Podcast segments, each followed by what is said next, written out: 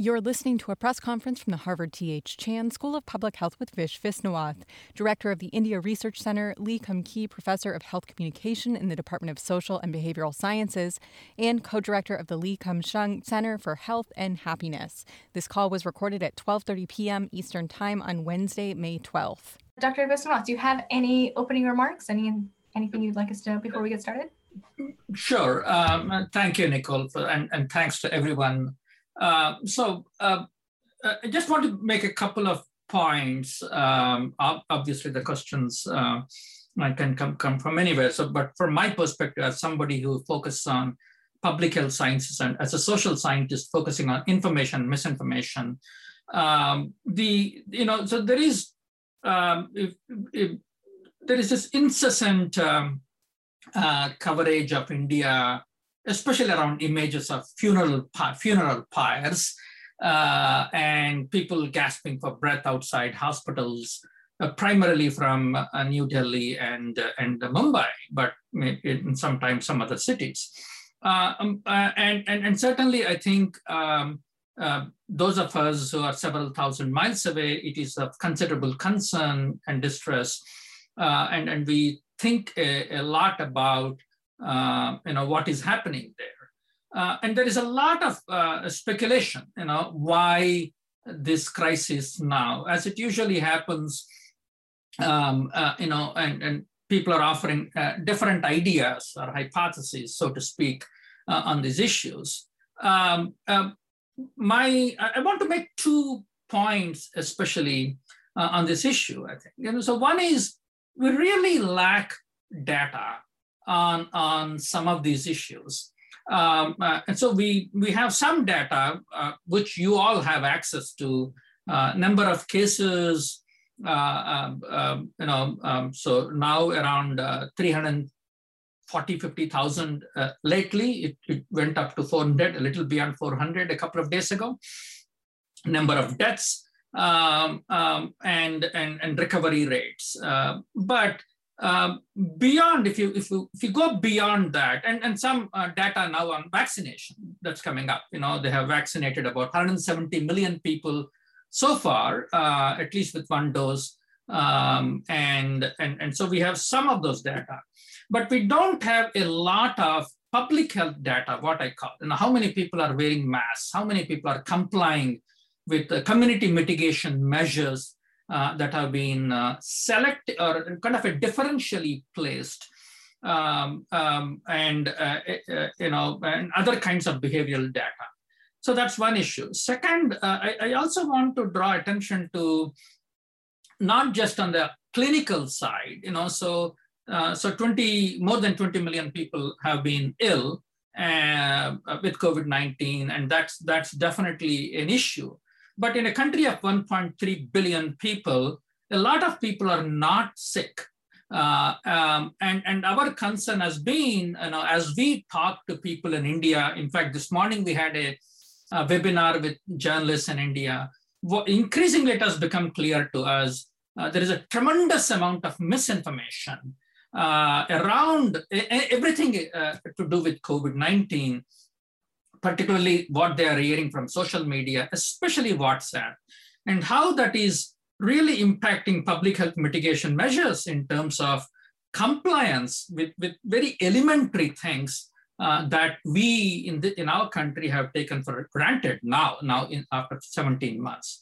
So, uh, and, and, and we are trying to figure out, you know, what are these, uh, um, you know, lacunae in data, number one. Number two, how can we really aggressively promote working with Indian partners, these public health strategies and mitigation, uh, which is the only way because uh, obviously they can't just treat themselves out of the uh, disease. So uh, sort of an opening remarks I wanted to make, it may be a different uh, uh, approach than, other, than you typically hear when you are hearing about the COVID surge in India. So let me stop there. Thank you, Dr. Viswanath. Uh, first question. Uh, hi, Vish. Um, on the whole misinformation um, question, are you talking mainly about um, misinformation in India that is affecting how Indians um, approach this particular um, crisis, or are you talking about media coverage uh, outside of India about what's going on in the country? Uh, thanks for that clarification.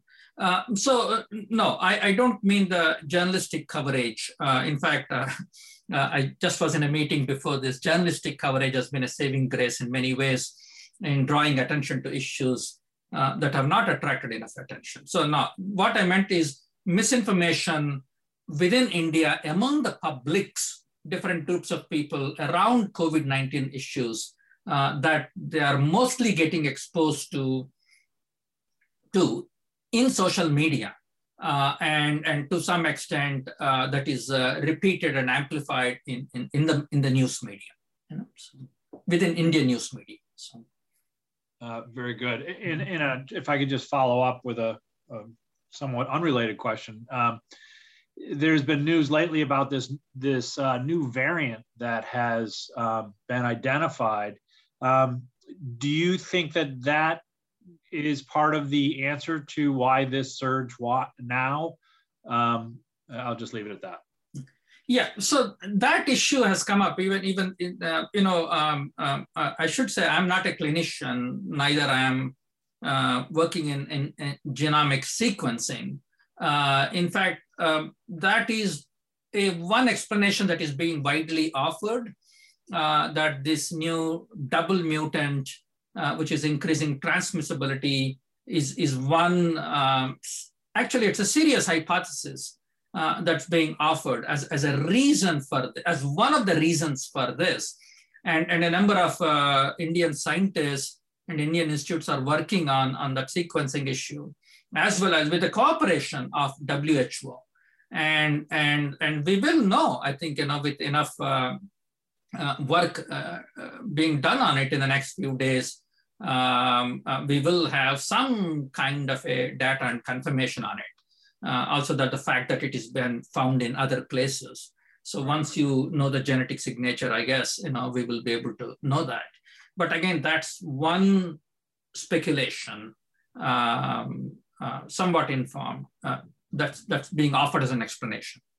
Um, I, I, had heard as sort of a almost a case study of, of one possible explanation of what's going on in the Seychelles, um, which is um, they have one of the world's highest vaccination rates, over 60%, if I'm not mistaken.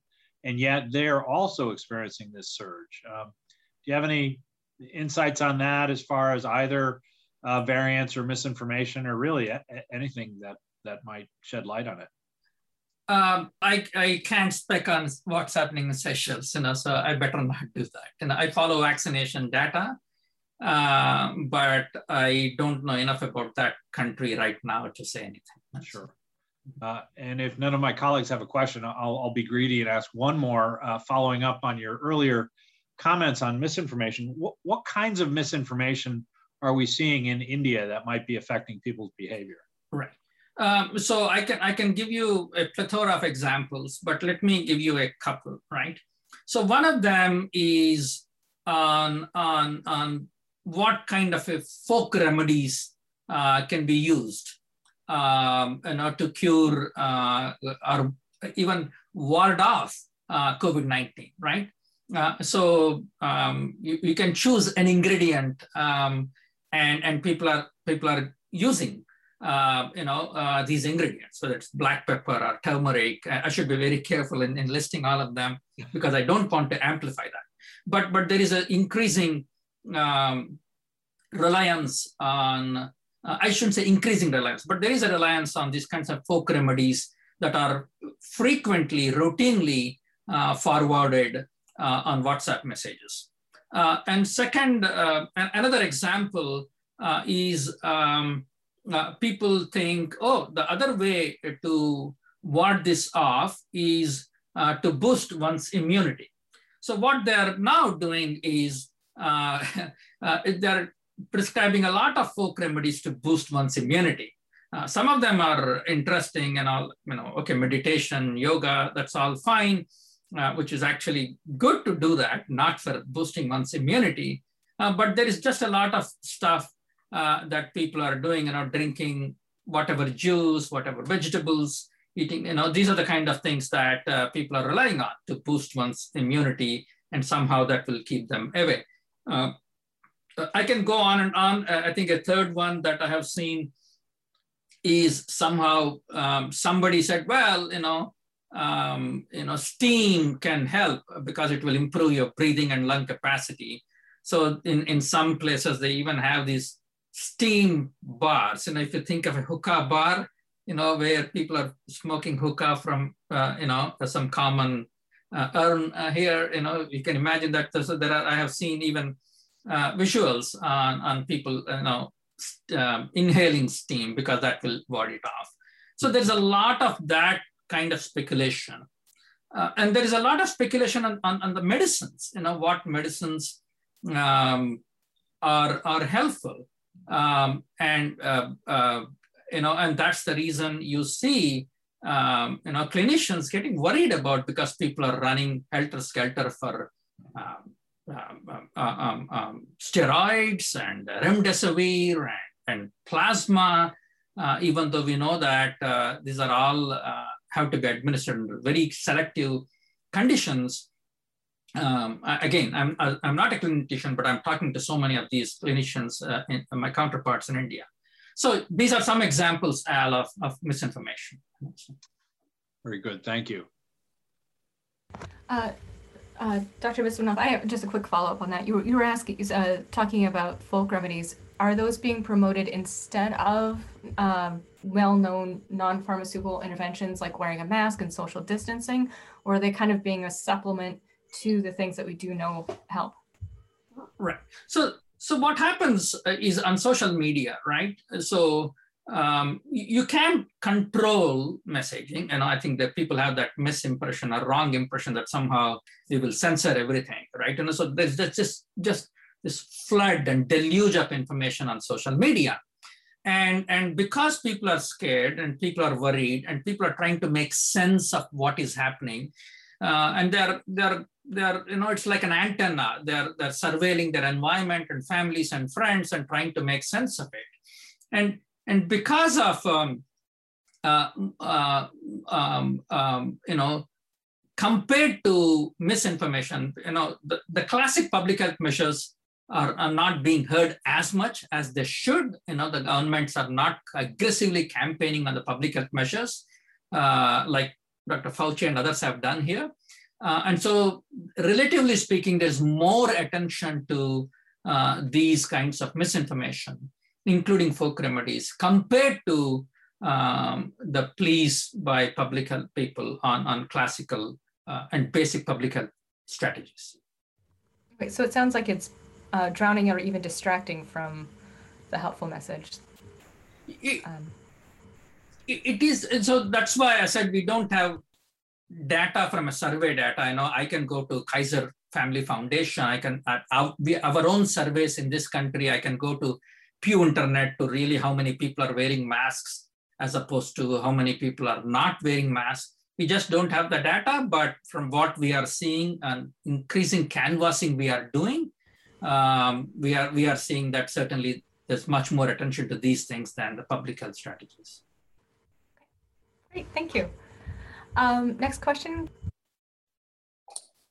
Hi, thanks for doing this. Um, I was wondering if you could talk a little bit about the U.S. government and what what do you think uh, we should be doing as a country to to help out, or what we're not what we're not doing that we should be doing? Right. Uh, so there are there are two uh, ways to look at this. Um, you know, so one is what can we do in the in the short term, and what can we do in the uh, medium long term, if you will, right?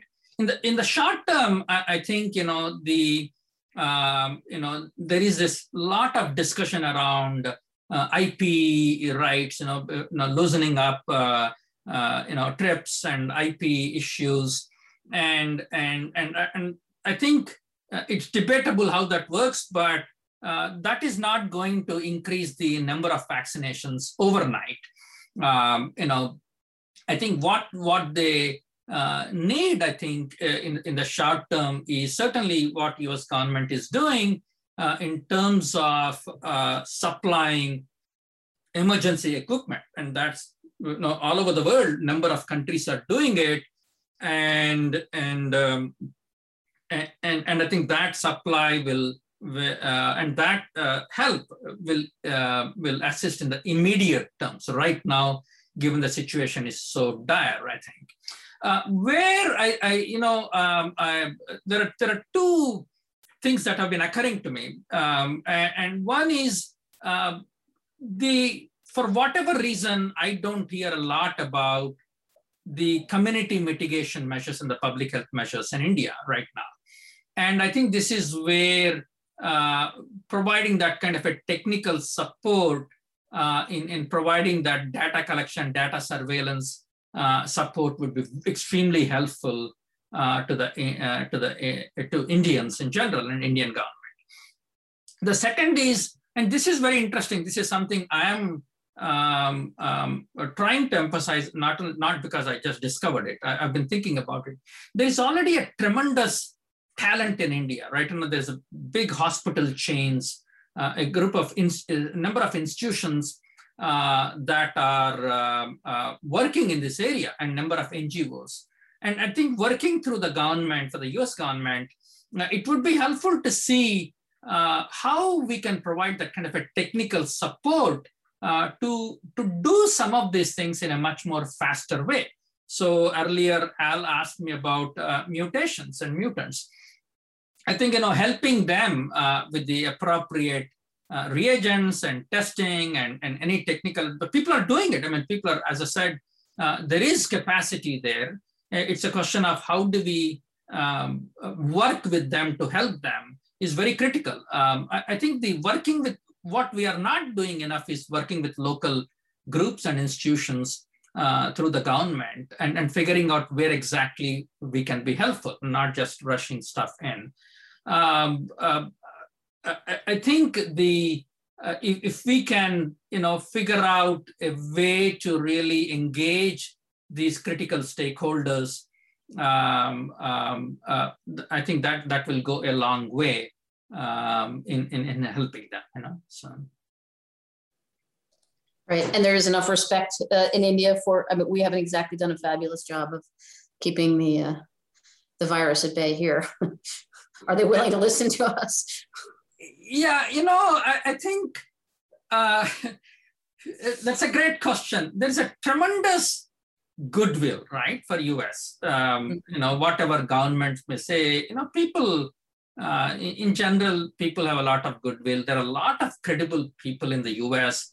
Uh, the, uh, you know, I, I, keep invoking Dr. Fauci's name. Mm-hmm. Um, you know, um, uh, and I think um, uh, certainly you know, I want to be careful in the way I word it, right? It's a question of how we offer the help. Uh, sometimes when we go and say, okay, we know better than you, uh, so you should do X, Y, and Z. Uh, I think you know people and governments could be very hypersensitive to that kind of a criticism. Uh, I'm very sensitive. I grew up in India, but I don't want to uh, make blanket statements 8,000 miles away. Uh, but at the same time, if there is a way, a participatory approach, uh, I, I, I, I, think, you know, from my conversations, there are some very specific things and questions they're asking. And if we start with those, I, I, I, think, you know, we can develop that goodwill and, and go a long way in helping them because ultimately helping India is helping us too, uh, because right. this is a global pandemic. You know? Right. One, one more question about, about the Serum Institute. Um, it seemed like a lot of hopes had been pinned on them, and now they don't seem to be quite living up to their promises. And just wondered if you could kind of summarize what you're seeing going on there. Right. So it's a great question. I've been struggling. In fact, I've been scouring for the data on this, right?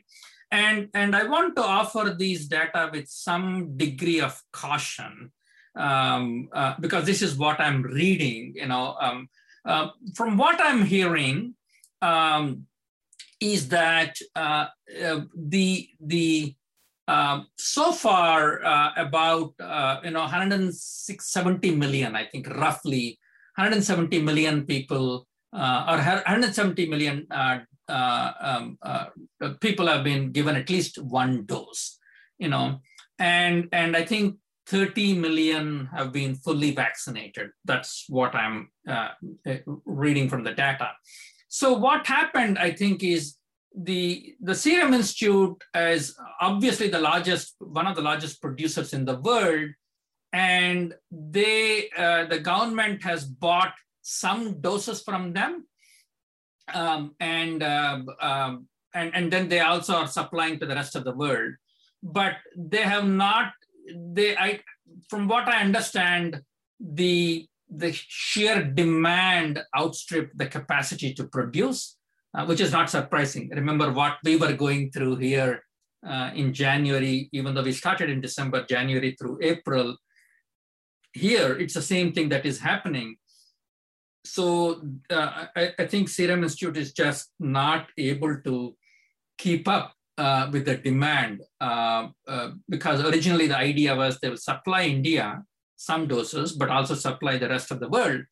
And now, given the extreme demand from the rest of the world and India, they are having uh, trouble uh, meeting the demand.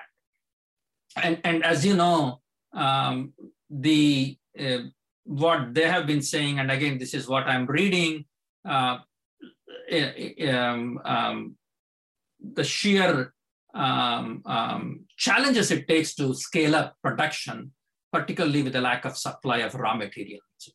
You know, so. Right. So it's nothing untoward or or irresponsible of them, just the challenges of of doing a difficult task. So yeah, so I heard um, because these data are not freely available, I heard that they, they are able to make in the country about 90 million doses, you know, and I'm trying to get confirmation for this, right? So if you think about it, 90 million doses uh, per month, I apologize, I'm sorry, 90 million doses per month. Um, and, and I think that's roughly right now, I understand uh, they're they're vaccinating about two million uh, people a day. So you can do the math, right? You know, it, it's just that uh, they won't be able to keep up with this uh, demand for a while.